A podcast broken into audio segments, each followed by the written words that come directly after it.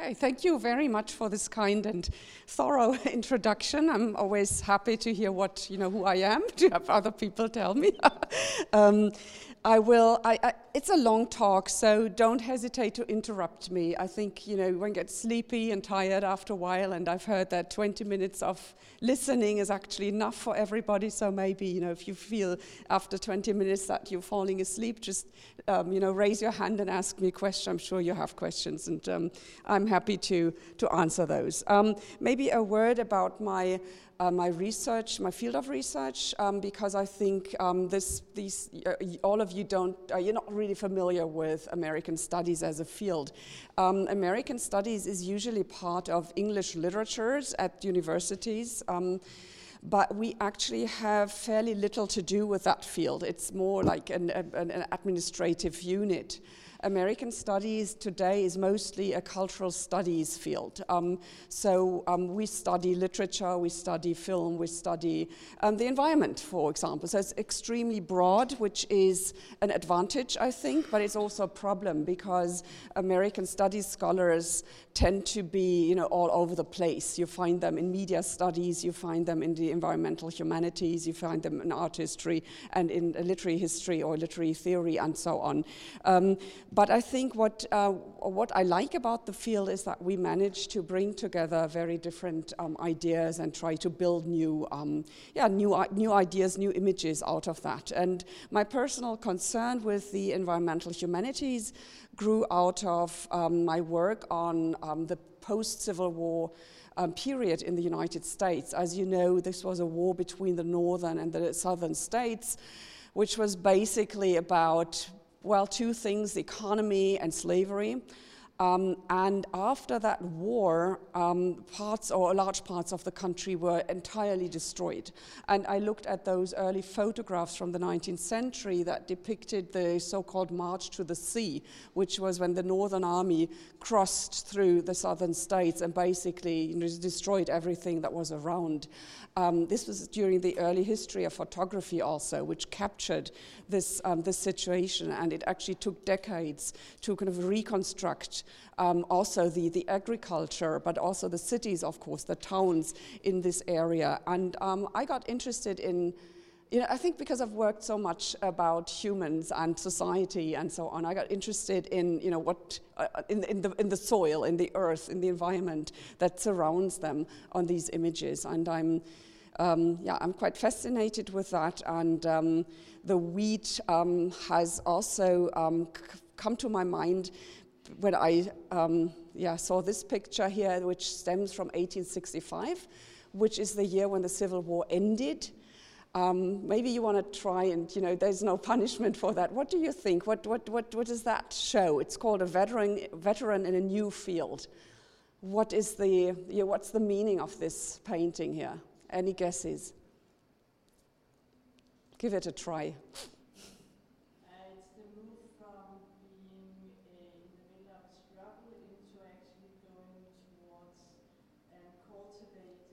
Mm-hmm. Mm-hmm. Right. And I mean, what you see here is a veteran, so it's someone who's just returned from the battlefield, and he has he has a new battlefield, you could say. You know, he's, he's kind of um, harvesting the, um, the wheat, and he still wears the, uh, the union uniform. So the, he really still, um, you know, he's still in a way part of the past, but he's also working towards the future. And I think that is interesting in terms of the time construction of, of the wheat. You know, where is it located? It seems to define the border maybe between the past and the present, which is, you know, one of the things that I wish to talk about. So this image, of course, captured me when I was thinking about, you know, what could I, how could I uh, work with this notion of the environment? And there was also another um, a novel from the early 20th century that I find very, very interesting, and that I'm also going to talk about, which is The Octopus by, um, by Norris. I don't know if you know that work. It's one of the famous American novels of the naturalist period. Um, so I thought, okay, that there's something about the wheat in American culture that interests me. And now I'm taking you on this journey through the wheat, um, and let's see what you know where this, this leads us to.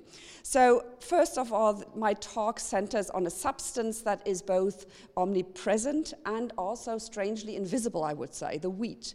If you take a look out of a train window, you ignore its familiar presence you see a brownish field stretching to the horizon and you, you basically you ignore it, at least I do. In a gallery, you might stop in front of a painting that shows a family in the foreground and a farm in the background. And what you do not see is the huge yellow patch of uh, paint that evokes that structure. And again, it's a wheat field. Yeah, I mean, ever since I'm you know, into this wheat field business, I see wheat fields all over the place, especially in um, an art. So the wheat is right before us, but we don't see it. As Lesley Head points out, it not even appears on most veget vegetation maps, although more than 216 million hectares of the planet's soil are covered with wheat. You may, of course, object, and rightly so. We may ignore the wheat fields, but happily greet the golden ears that appear virtually everywhere as a logo on most bakery windows, woven into decorative garlands at your neighbor's door or at your own door, held like a baby by healthy looking peasant girls on stained glass windows. And I'm sure I hope that after this talk you will discover wheat in Cottbus, and I, am looking forward to you know, getting those pictures for my, for my work. Um, so the wheat then creates images of peace, of well-being, and also of community. Yet besides the nostalgic object, there is also what I call the military grain. A recent article in the German weekly Die Zeit illustrates what I mean. And I quote German, my only German quote, bear with me. Der Kampf um mehr Ertrag und gegen die Feinde auf dem Feld gehört seit je zum Alltag des Bauern. Ab jetzt werden die modernen Waffen stumpf. And it continues, you know, using this, this really militaristic rhetoric. So the wheat, in other words, makes a lot of noise once it is activated by journalists, by graphic designers, or by artists. You look at Winslow, Winslow Homer's painting, veteran in a new field, and you note that the grain is of central importance here. The field is mentioned even in the title. Not the wheat, unfortunately, but the, but the field, and your, your eyes are directed um, towards it we see that the soldier has barely escaped the trenches of the American Civil War, but he already turns his back to the past. He is now fighting his way into peace and prosperity. And this was a phase, actually, after this war when America was prospering.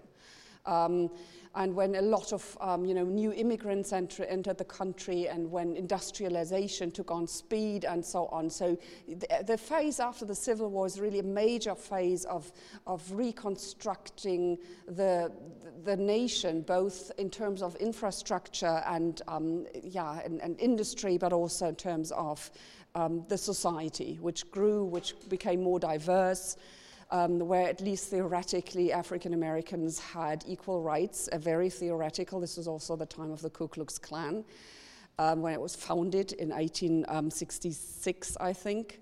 Um, but this is, this is really, a f- I think it's an immensely important um, time called Reconstruction. So, um, and, and you see how that plays into this, this image here. Um, so, in line with much of Western art in general, Homer's wheatfield signals the end of an era and the beginning of a new one. To sum up, the wheat becomes visible, and very much so, as a symbol and metaphor. It stands as a promise for God's reward, economic security, and the moral superiority of political systems. Recently, a, um, a, colleague of mine from the University of Augsburg sent me this collage, which he created during a student excursion to Moscow. There was Matthias Schmidt. Um, it tells us a story about the wheat in the country, in that country's religious and political history. And don't hesitate, as I said, to send me the Cottbus version of this collage. So, this then is the topic of my talk. I will analyze the role of the wheat in cultural history. More precisely, I will focus on the cultural work that is accomplished by American representations of that grain over a period of roughly speaking 150 years. And when I say the cultural work of representations of the wheat, I refer to a cultural studies approach to cultural forms of cultural expressions. So um, what this basically means is, um, you know, why do we have culture? Why do, have, why do we have movies and um, design and literature and so on?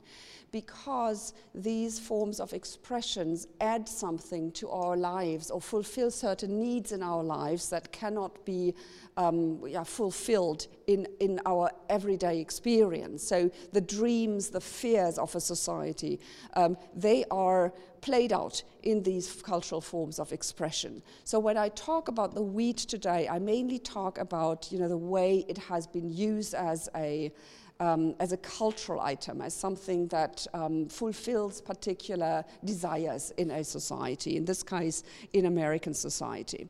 So, my emphasis on the United States is, of course, also a consequence of my ec- uh, academic expertise, but not only. Um, it has equally much to do with the role of the United States as the top export nation of wheat worldwide. Um, most of all, however, the genesis of wheat as a cultural sign is particularly interesting in America, this nation that was built on the myths of prosperity and democracy, of personal happiness and a collective mission to save the world. How then has the wheat been used to negotiate and redefine the meaning or the changing meaning of a country that considers itself a site of continuous progress and democratic self invention? To answer this question or these questions, we need to consider the darker side of the grain as well, its militaristic, imperialist dimensions.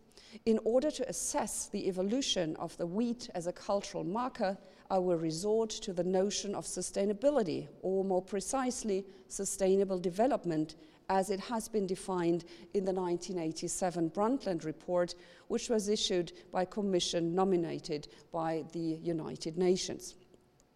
I prefer the term sustainable development because it emphasizes the future oriented aims of the Brundtland Report created to secure the survival and health of future generations worldwide. The report is based on three criteria, none of which is superior to the other. Those criteria are ecological sustainability, social sustainability, and economical sustainability. These are there, are two, there are two principal ways of imagining the relationship between those three paradigms. One can either emphasize that each one of them is equally important, this is the dominant and widely accepted interpretation nowadays. nowadays. We see it maybe in the Lausitz as well, um, where job security and the creation of new jobs are equally important as the preservation of species and the environment. Maybe I'm wrong. the other way to imagine um, sustainable development follows the so called preference model this concept emphasizes the interconnectivity of the three columns of sustainability and identifies priorities and their potential replacement. It stresses the ongoing work that must be invested in the balancing of the three factors. There is no functioning economy without a just and healthy society, and in order for that society to survive on the long run, it must continuously be adjusted to its ecological bases and resources, who have an equal right of survival and development. This model then is the basis of the United Nations Food and Agriculture Organization's FAO recommendations for wheat farming. The status quo, however, couldn't be any different or much different. In the American historical context, which is the focus of my talk, the economical component ranges way before all others. The social component has a strong patriotic tint. Um, and while there is an increasing awareness of the problematic relationship between the global wheat market and social justice issues, the ecological component remains vastly underrepresented. This, I argue, results from the invisibility of the wheat as extensive, land intensive crop and its hyper presence as a cultural reminder of American um, um, values. So, what I'm basically saying is that the narrative of the wheat in the United States is so strong that it is really, that it has become very hard to look at it from a different angle than from the established angles that exist already, which are mainly economical. So, in the remains of this lecture, I will analyze the genesis of the wheat as American myth to then determine its potential to include the ecological component as part of a future oriented notion of sustainable development. And I'm sure you know, you know, you know much more about sustainability than I do, but um, bear with me and um, we'll see how, you know, how we can discuss this in, uh, yeah, in a few minutes, quite a few minutes. So let me start with a few facts to document the changing role of the wheat over the past 100 years. According to the FAO, 75% of crop variety have disappeared during the past 100 years. Urbanization and the increasing consumption of available farmland, in German Flächenschwund, have contributed to the, the, success story of the wheat with its bountiful harvests. Corn and rice follow closely. Thus, whenever local bakeries and bread ads suggest a connection to local agriculture, and I'm sure you've seen those logos on, on the bakery doors, um, we are always tricked into nostalgia. The wheat is a deeply econo- economized res- resource, actually. It is continuously manipulated to fit new climatic zones and soil conditions. A lot of work goes into building resistances against harmful pathogens like the black rust, a fungus in German Schwarzrost. Due to its adaptability and the effort that is invested in new breeds, in the name of fighting world hunger, the wheat has had a massive impact on the spatial order of, on a global scale. At the same time, wheat growers' privileging of short term profits over long term sustainable development has transformed local communities in unforeseen or unforeseeable ways. According to recent warnings by the FAO, large scale agribusiness fails to, fails to fight global hunger, which continues to rise. Experts argue that the displacement of local crops through large scale agribusiness is a major factor contributing to this alarming situation. The solution, however, does not consist in putting an end to wheat production, of course. The problem is complex and needs to be addressed in both the local and the globe, on, on both the local and the global scale. According to analysts, several factors must be taken into consideration to explain why we fail to meet the ever increasing global demand for food, fresh water, and timber, to name just a few. On the one hand, there is climate change, population growth, and the decrease of arable land. On the other hand, there is a massive disregard of local communities those who are directly affected by large scale mechanized agriculture are, largely, are rarely included in decision making processes. The FAO takes all of this into consideration and recommends a sustainable and eco friendly architecture, uh, uh, uh, agriculture controlled by local communities. This then accords with the definition of sustainable development um, as it was formulated in the Brundtland Report. Now, such demands, of course, are not at all new.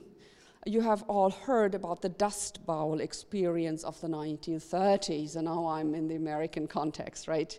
So, prolonged drought periods, storms, and the inadequate farming methods of wheat growing homesteaders and urban investors caused one of America's most severe refugee crises. It is estimated that more than 400,000 people, amongst them many children, fled from the area, all, uh, uh, from the area, area to start all over and under often miserable conditions.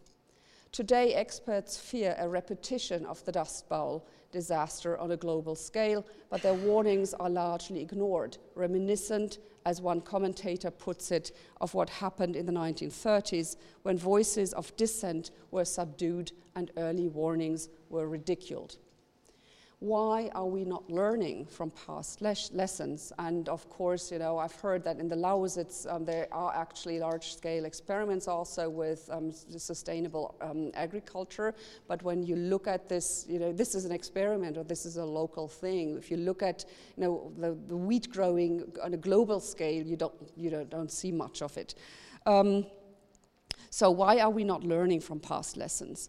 A common sense response believes that it is our human nature that privileges individual economic well-being and high national export rates over what is considered community nostalgia and abstract envir environmentalist concerns.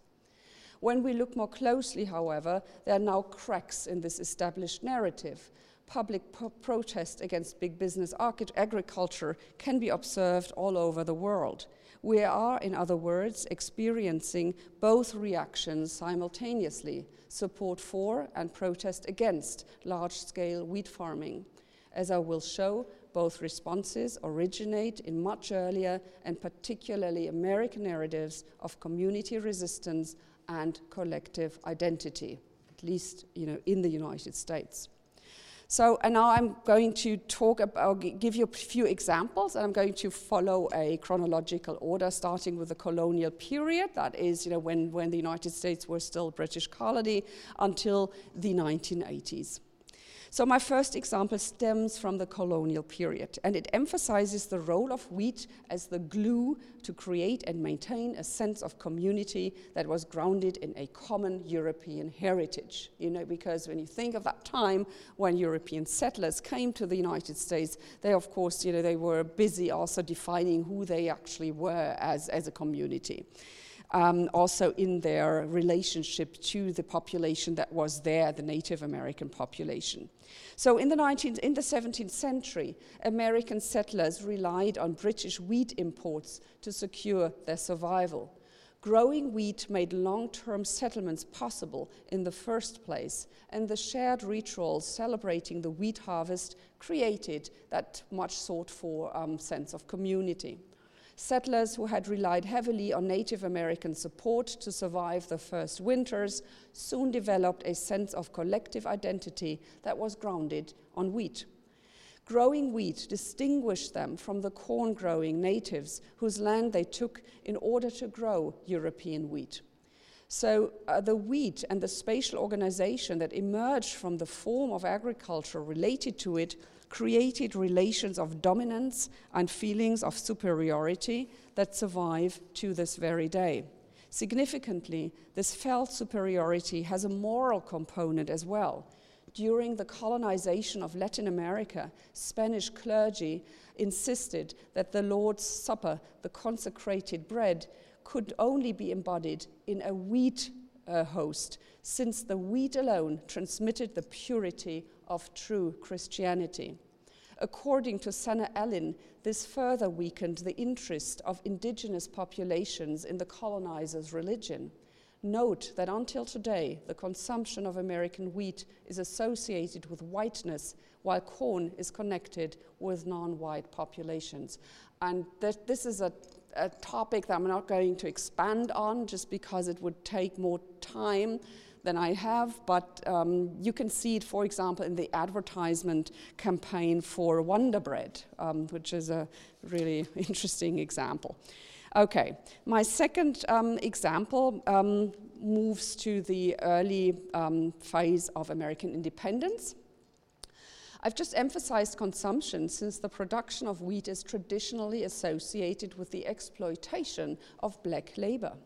American slavery was an intrinsic part of the larger transatlantic trade, which also entailed the transport of crop from the colonies to Europe.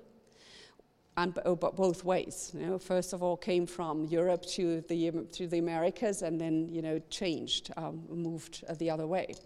When in the mid, when in the mid 18th century, bad harvests led to famines in the old on the old continent, it was American wheat in particular that proved extremely profitable for the colonists. Through the wheat trade, the colonists gained in economical power. And with independence, they sought to stabilize this power by planting more wheat. In 1790, Thomas Jefferson, one of the founding fathers, changed the crop on his huge plantation. He no longer grew tobacco, or only little of that, but replaced it by sowing wheat. Just as during the colonial period, this went along with stabilizing racial hierarchies. Jefferson was a slaveholder, and he said something very interesting about what he believed was a natural connection between the wheat and the human races. According to this founding father, successful wheat farming depended on teamwork on a massive scale. And he compared that, time of, this, that type of human cooperation with a non human model, the machine. Yet the application of such non human qualities on African labor were, of course, incompatible with the ideals of the young nation. According to the Declaration of Independence, the individual pursuit of happiness was a democratic right. The wheat, in other words, helped transform black humans into machines and thereby legitimized their exploitation as slave labor, you know, or legitimized it further. Now, ironically, and this is my third example, the wheat became a central marker of American multiracial democracy. In the mid 19th century, it in fact helped create the idea of a political system that was entirely incompatible with the aristocratic values and militaristic traditions of the British. So, you know, when you have a cultural sign such as the wheat, it doesn't always stay the same, but it is, it, it is a strong sign that continuously is adapted to changing circumstances. So after independence, the wheat then becomes a marker of difference. You know, with you know the, the American wheat marks America as a nation that is distinct from the British, um, which in this, you know, the, in the early 19th century was a felt necessity amongst um, these, the, the, yeah, the, the, the Americans the, the white Americans. So, um, so historically, the colonial wheat trade had been one of the main factors that had motivated British military opposition against American independence. It is hardly surprising then that one of the nation's most famous historical paintings put a wheat field at the center of the nation's fight for national independence. And maybe you've seen this picture by the German immigrant um, Emanuel Leutze, who is the most famous um, historical painter in the United States. He, um, he created this painting, Washington crossing the Delaware. Maybe you've seen that painting, but he's, you know, he, this is his theme, American um, nation building. So, um, he finished this piece in 1852. Importantly, however, the painting refers to the year 1777 when the British lost the all deciding battle against the colonists. Mrs. Schuyler, burning her wheat fields at the approach of the British, links the wheat to the world of war that I mentioned earlier. Unlike contemporary fears of losing the battle on a global market, However, the painting's function is, is, is, purely ideological. The wheat embodies Americans' heroic self sacrifice in defense of democracy. At the center of the painting, we see Mrs. Schuyler looting a wheat field that belongs to her family. And I hope you can see it even if you sit there in the back. I'm going to describe it a little bit um, later. Um, so we see her burning or looting the wheat field that belongs to her family. Schuyler was actually a historical figure. She was married to one of the richest landowners in colonial, uh, in, in colonial America during the wars of independence. According to legend, she burned down all the wheat fields that belonged to her family to interrupt the food supply for the approaching British army. Note that this painting was created during a period of national self definition. The 1850s were largely defined by ongoing political, political quarrels about the future of slavery and the female vote. Both of these topics are woven into Leutze's celebration of the multiracial American family ideal, complete here with dog. The picture expands the iconography of the French um, Revolution by adding children and African Americans to the idea of active female participation, patriotism. Exposed against the golden promise of a wheat field, Leutze juxtaposes this diverse and individualized family against the British and anonymous mass of European soldiers. So while today ethnic pluralism is a common concept of American national identity, it was radical back then. Like many German immigrants of that era, Leutze was a fervent admirer of American democracy, and he was also an abolitionist. The son of a radical German um, a de Democrat, he was deeply disappointed about the failure of the German Revolution of, um, of 1848 and juxtaposed the idea of a classless and radical democratic nation against an imaginary militaristic Europe. And I mentioned that just to emphasize this other connection here in American culture, where you very often see a um, yeah, cross fertilization um, between Europe in particular and the United States, ideas that travel back and forth and, uh, and, and um, influence uh, American views of you know, their landscape and vice versa. Um, so, uh, a, a, famous example is actually um, the um, the cultivation of forests, um, which, you know, where America took a lot of ideas from the German context. But um, I think uh, they, you know, then, then they, they develop their own idea of forestry um, against the backdrop of, of, the, of the German um, concept. So it's, it's very interesting to actually see how that, um, how these, these dynamics, how they, how they create new national narratives, very often in opposition to each other. Um, so, um, from the vantage point of sustainability, the painting projects a collective readiness to defend a political vision by destroying the food supplies for present generations. So, there is, you know, there's this idea of a future, of a democratic future, but, you know, what do you do if there's no food? It's kind of, um, yeah, contradictory. The wheat field is almost to burst in flames. So what, you, what is captured here is not the burning wheat field. Um, you know, that would be something entirely different. It is a wheat field that is still there. It still holds the promise, and it's dramatically, you know, about to go up in flames. So actually, you know, maybe for us now, okay, this is just a painting, but back then it really was this this effort to, to capture a dramatical moment of patriotic self definition. So, excessively focused on this patriotic moment, the painting ignores the social, environmental, and even the economical consequences of a violent act. What is displayed here is the transformation of the wheat, that nourisher of nations, into a powerful sign for larger than life patriotism. Um, Okay, so um, I think I'm going to introduce a fourth example, and then maybe we can have, we can talk a little bit, and then I'll continue and show you something more up to date. Okay, so I'm still in the 19th century or about to enter into the 20th century. So, as I hope to have shown so far, American cultural history has privileged the wheat as a marker of national in independence, racial superiority, and somewhat paradoxically, as the glue that binds an ideal, classless, multiracial, and gender equal nation. A few decades later, however, the destructive force of the wheat, together with its machine like qualities, gained prominence. This negative dimension of, was not new, as we have seen, in the context of colonization, slavery, and independence.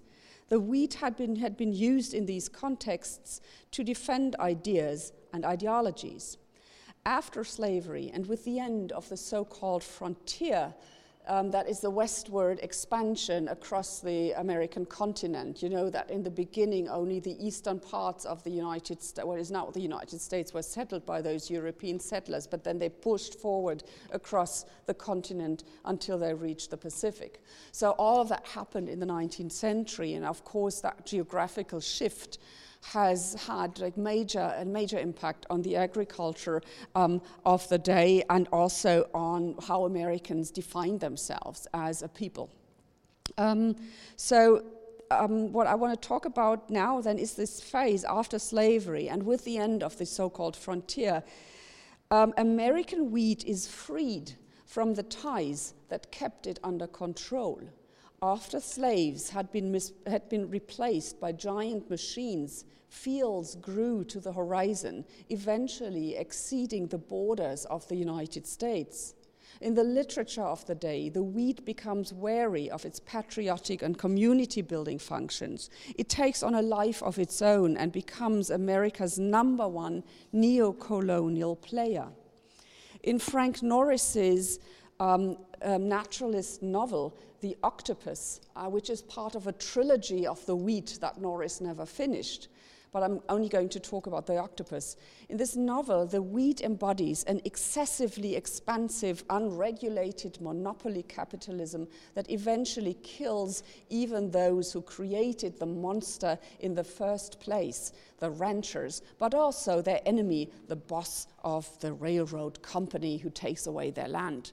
And I like the cover here with the giant octopus, which of course is not the wheat, but the railroad, which um, branches across the country, and actually also is an, quite an interesting kind of factor, technological factor that um, robs the, the, the, land from the people.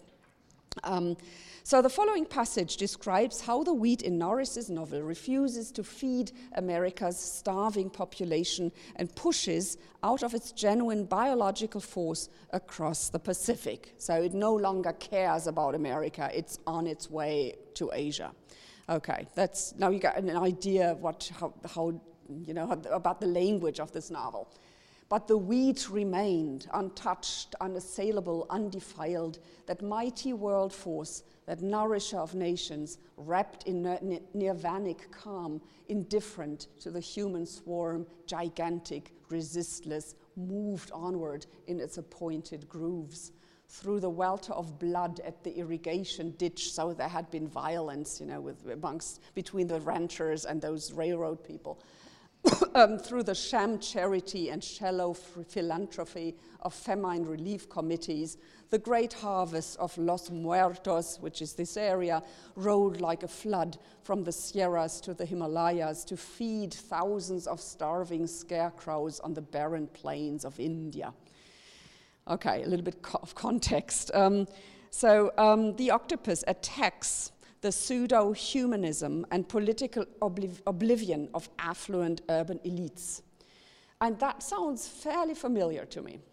During a time of mass immigration and class riots, rich Americans enjoyed the thrills of the exotic that had become available to them as a consequence of the trans Pacific neo colonial adventures under the Roosevelt administration.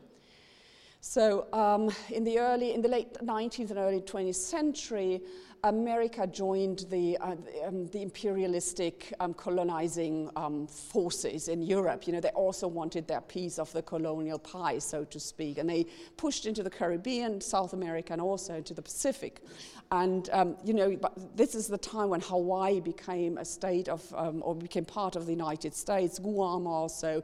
All of this was part of the strategic um, repositioning of that nation, moving from, originally moving from the east across the continent towards California and then pushing onward. Um, so cultural studies theorists have said, you know, this is actually a continuation of the frontier and accompanied by this idea of a mission, of, um, of a religious mission also. Anyways, I'm moving elsewhere. um, so, um, the, so, so this is an attack against those elites um, that um, discuss yoga and haiku poetry in this novel, while ignoring the poverty at their doorstep in their cosmopolitan universe, feeding the starving scarecrows in India is more rewarding than giving to the American poor or changing their own elite lifestyle that is the cause of it all. If we compare that, this here, to the Brundtland report, we recognize a lack of social sustainability. According to the octopus, rural communities are weakened while those who merely pass through and finance those communities over a short period of time eventually gain control without caring about future generations. That is this, the, the image of this railroad company. They're not interested in the, in the land, they're not interested in the communities, they're only interested in building the railroad to bring the, the wheat to the port of San Francisco to then ship it to other countries where you know people who are hungry people can be fed, but where the ones um, that you know actually part of the nation or you know Americans don't get anything. Um, so, what is even more interesting is that these business elites have created an agriculture that, like Mary Shelley's Frankenstein, follows its own rules and semi natural drives. Altered through genetic manipulation and, and industrialized agriculture, the wheat has moved beyond its status as a plant. It is no longer a part of the functioning interaction between humans and non humans, but a brutal force that eventually challenges the unscrupulous boss of the railroad company. In line with a historical late 19th century political scandal, this proto capitalist is a cheat who robs the wheat ranchers to maximize his personal gain in the wheat trade.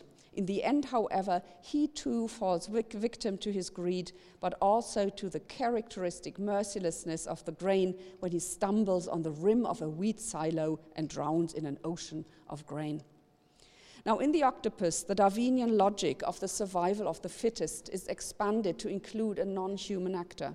Yet, unlike a storm that at that time was not associated with human impact, the wheat's brutality is fundamentally man made. it has abolished its status as a plant, confirming what Lesley Head has written about cultivated crop.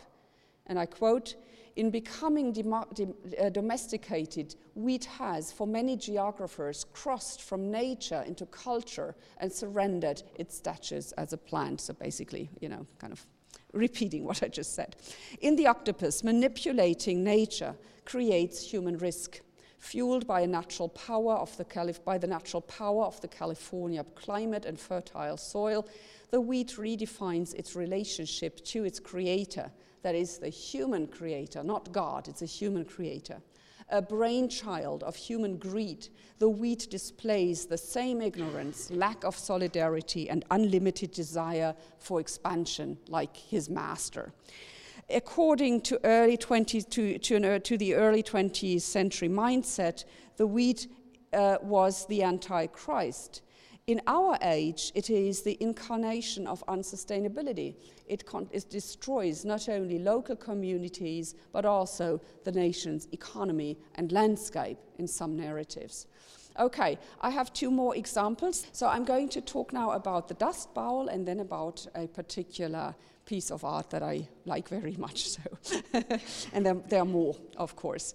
So um, this narrative of the wheat, Norris's octopus narrative, um, this idea of the wheat as a brute force, was updated in, 19, in the 1930s during the so-called Dust Bowl um, catastrophe. We remember this experience because it has been archived, for example, in photographs um, by people like Dorothea Lange, maybe she's also of German descent, but also a couple of others. Um, whom, and you see two examples here. Um, these photographs say a lot about the extent of human suffering, but little about the reasons that led to the exodus of more than 400,000 people from the Great Plains region. So let me tell you a short version of what led up to the Dust Bowl disaster.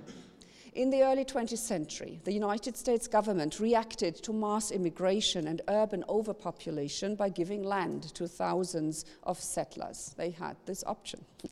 Most of these so called homesteaders had no farming existence when they moved to the, to the Great Plains, but they welcomed the new farming technology that was advertised to them after the First World War the wartime tank industry sold them plows that dug deep into the fertile topsoil, removing the grassland that stabilized the surface and stored the water in this dry region.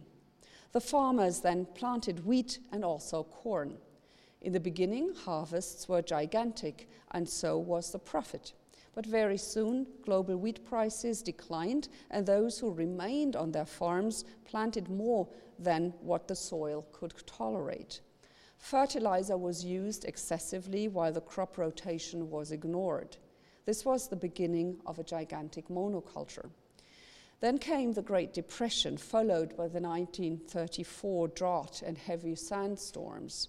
The Great Plains had, of course, experienced periods of extreme weather before, but since the grassland had been destroyed by those modern plows, together with a deep layer of the mother soil, there was nothing there to stop erosion. Not only was the nation's breadbasket destroyed, but the communities were directly affected as, as social um, combination or social um, um, organisms.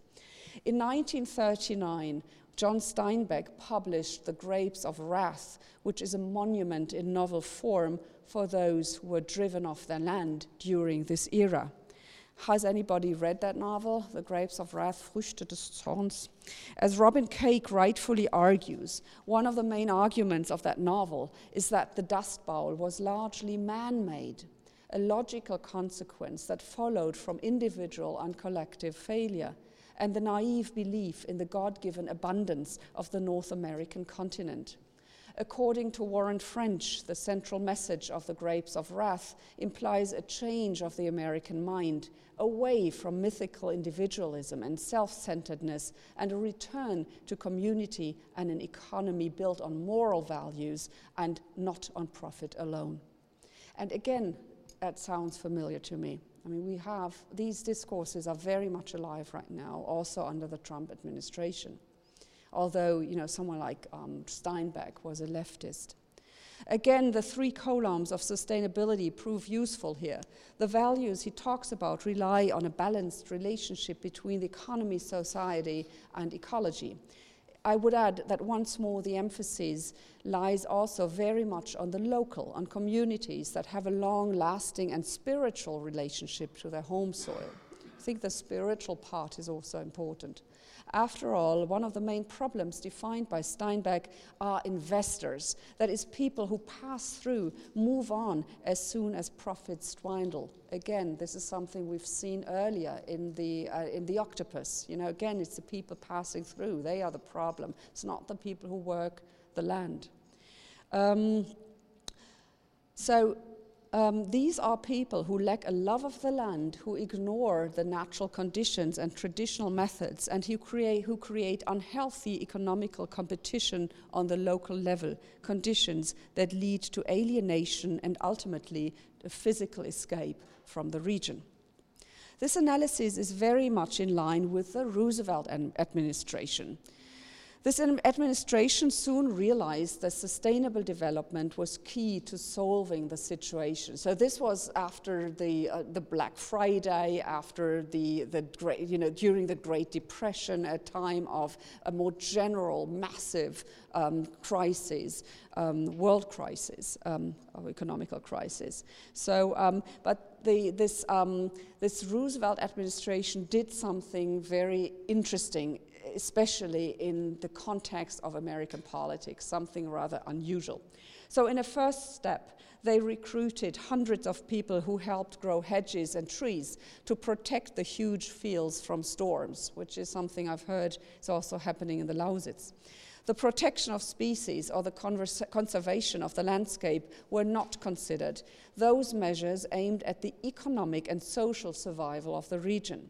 Interestingly, however, Roosevelt understood that social sustainability was not only dependent on employment rates. Under his government, the Dust Bowl became meaningful for the rejuvenation of the national spirit. So, something that seems entirely meaningless and you know, what, this destruction, this erosion, that has no meaning, but it became meaningful through the cultural measures that he um, undertook. So, um, one of the main aims of Roosevelt's New Deal policy was the strengthening of regional and rural identities. His government financed the Introduce America to Americans campaign, which enabled photographers like Dorothea Lange and others to create thousands of photographs that memorialized the human catastrophe of the mid and late 1930s.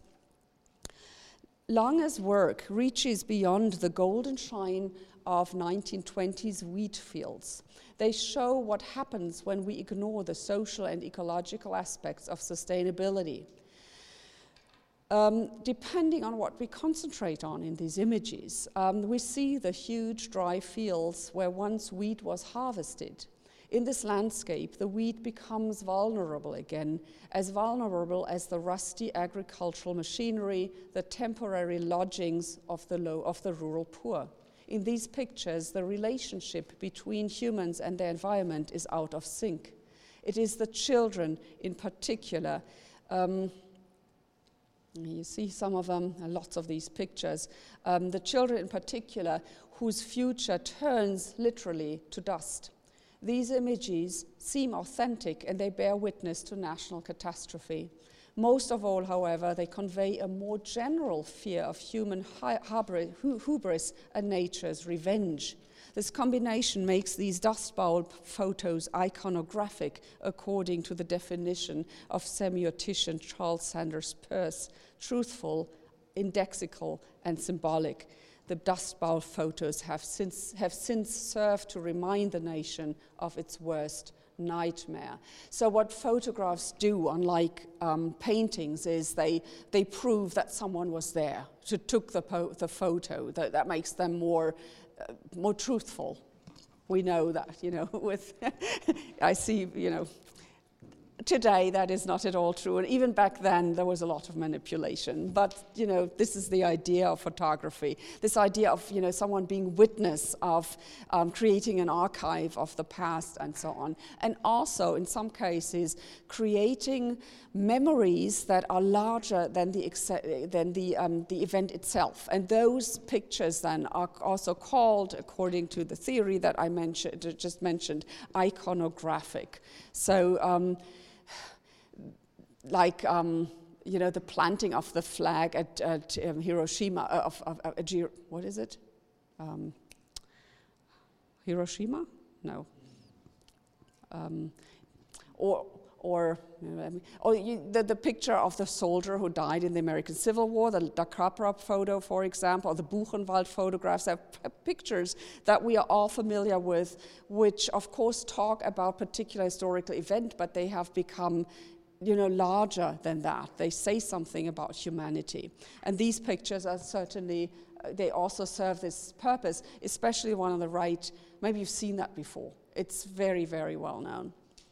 Um, so all of the examples that I have mentioned so far betray an unbalanced relationship amongst the three aspects mentioned in the Brundtland report. The reasons and, and, consequences of this neglect are manifold, a local agriculture that does not live up to international demands, poverty that hinders local populations from investing in their future, global population growth and world hunger that evoke a network of dependencies, devastated, deserted landscapes with low biodiversity, inefficient energy supply, inadequate technology, and the fatal developments in rural areas where there is no public transport, together with uncontrolled urbanization and internationalization or globalization. As we have seen so far, most cultural interventions focus on the flawed relationship between economic and social concerns. It was only with the Dust Bowl that the ecological component became a factor, yet that it figured more prominently, uh, what figured more prominently was still the human suffering. This should not change considerably in, until the 1980s, um, which, is not a, which were not only the decade of the Brundtland report, but also the decade when a huge wheat field was planted in Manhattan, New York. There it was, the wheat, and it was visible indeed. And here it is. Okay, now this is the last art project that I want to talk about. Wheatfield A Confrontation is a piece of land art created by the American Hungarian artist Agnes Denes. Like the American writers and artists before her, she too relied on the wheat to discuss what it means to be an American to live and prosper in a country based on wheat and on stories about the wheat. Her project, however, is designed to leave the American continent. Like Norris's The Octopus, Denes examines the global effects of a, glo of a local crop. first created in, eight, in 1982, Wheatfield, a confrontation, receives a lot of attention right now in, in you know, in, in recent articles. The problems tackled by this artwork have become an urgent global concern. Um, and, you know, guess why this is called a confrontation just by looking at this image here. Why is it called a confrontation? What is, con what is being confronted here or opposed? Hmm? Any guesses? It's easy, come on. It's, it's too easy a question. okay. You, you see the city and you see the field. I mean, this is quite massive. Okay, all right, but I'm, I'm, i will explain it in a second. So this is what uh, Denes, um, how she describes her project. Early in the morning, on the 1st of May 1982, we began to plant a two-acre wheat field in Lower Manhattan, two blocks from Wall Street and the World Trade Center, facing the Statue of Liberty. So hmm, some interesting symbols are mentioned here as well. Um, Wall Street, World Trade Center, Statue of Liberty. The planting consisted of digging 285 furrows by hand, clearing off rocks and garbage. Hmm. Just listen to what's underneath. Then placing the seed by hand and covering the furrows. Each furrow took two to three hours. Okay. So the field was then treated with pesticides and fertilizers until it was harvested. So very conventional way of, you know, going about this um, field. Um, and this was done in August of 1982 by that group of volunteers. So the inclusion then of people um, who live in the city. The grain then traveled to 28 countries where the wheat was exhibited in, a, in an exhibition titled The International Art Show for the End of World Hunger. It was then distributed amongst the visitors of that art show, who then ideally would sew it close to their homes. So that's what I mean with, you know, this wheat also then travels away from the United States. One of the main aspects of Wheatfield a confrontation is educational. Many of the economical, social, and ecological issues I've mentioned could be experienced firsthand posed against the Manhattan skyline. And these are just, you know, glimpses into different, um, different um, steps in, the pro, in, in, in, this project and also different perspectives, um, different backgrounds and foregrounds. So um, posed against the Manhattan skyline, the wheat, land, the wheat field was highly visible, quite contrary to most wheat fields.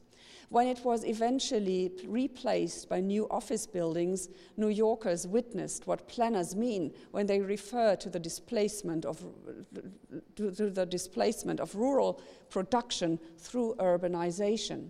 City dwellers' dependence on the global wheat trade is as much a topic here as the transformation of cereal plants into a commodity.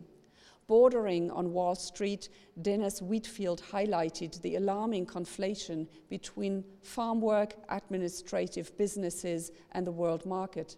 Most of all, however, Wheatfield, a confrontation, seeks to alter the capitalized relationship between humans and their favorite crop, or one of their favorite crops, and questions the established divide between the rural and the urban.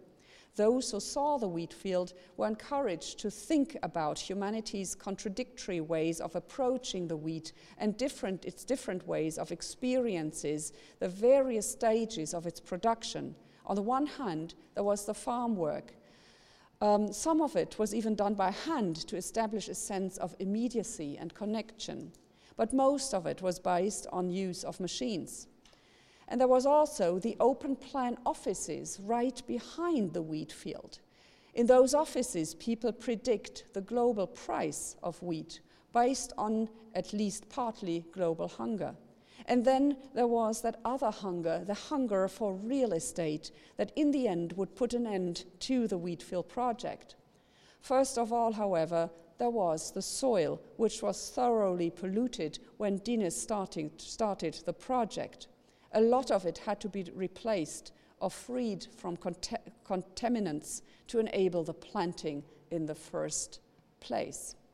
So it was basically a huge garbage um, field. Wheatfield a confrontation challenges human priorities, but it also forces us to question our readiness to accept the massive contradictions that inhere in contemporary agriculture. Let me once more quote Agnes Denes The wheat field, she says, is about our ability to see so much and understand so little, to have achieved technological miracles while remaining emotionally unstable. Our great advances, desirable even necessary for survival, that have interfered with evolution and the world's ecosystems, our alienation in togetherness, our illusion of freedom, and the inescapability of the system, or, for that matter, the individual human dilemma, struggle, and pride versus the whole human predicament. Um, I could continue for another five minutes or so, or we could start a discussion. A little bit? Okay come to an end? Okay.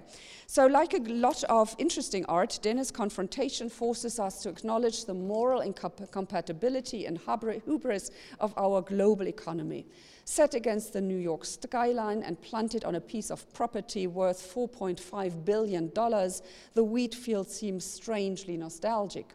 And although it very much depends on pesticides and fertilizers and machines, it is returned to the status of a plant partly because it needs natural time to develop. Even genetically manipulated crop relies on natural time here and thereby contradicts the speed and financial obsession that define the modern metro- uh, metropolis. There was a sense of calm and vastness, expanse about the Manhattan wheat field that stood in contrast to the constant movement and sense of progress in the skyscraper valleys, valleys um, nearby. There was a symbolical dimension too when the nourisher of nations was linked to poison as it was planted, as I said, on a polluted landfill. Wheatfield of confrontation does not only show these uncanny, unbearable contrasts, but it lets visitors experience them through active participation in the wheat growing process. There is no monstrous wheat here, but monstrous contradictions that can only be solved by what Denes calls her culture versus grassroots approach.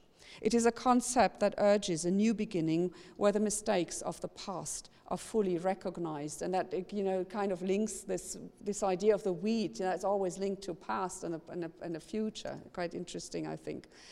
Um, so this approach then insists that we dig deep into the layers that make our present in order to understand what it means that even a piece of real estate in New York City used to be farmland or hunting grounds or a swamp Denes wants us to understand the deep connection between the Statue of Liberty that emerges or emerged from right behind that wheat field and the World Trade Center still standing at that point on the one hand and the wheat field on the other. Denes hopes that such confrontations help us construct a healthier relationship. With, relationship is an important term um, in her interviews um, a healthier relationship between humans and the land, the economy and its commodities, the local and the global, between human culture and our non human environment. Her art then anticipates the demands of the Brundtland Report, which was formulated later, also in the 80s, but um, seven years after this artwork. We are far removed from accomplishing that goal, of course. The global race for increasing national export race has gained speed and new participants. Recently, China has joined the global competition, um, and actually the United States um, and also Canada, I think, um, are you know, continuously in a race with, with Russia. Laboratories worldwide are currently experimenting with genetically modified wheat cultures to expand the production to areas that until recently were deemed unsuitable for wheat farming. Yet art too can travel, and it often adapts surprisingly well to new circumstances. Denes's wheat field confrontation is still alive and thriving. It, it, was last seen in the center of Milan in northern Italy as part of the 2015 Expo Milano. This time, the ecological dimension was emphasized like never before. Denes and 5,000 volunteers fully recognized the needs of the local community and renounced the use of pesticides or herbicides or fertilizers. And they also actively acknowledged that biodiversity and agriculture must go hand in hand. The Milan wheat field included a vegetable garden with an orchard of 4,000 square meters. Thank you for traveling with me.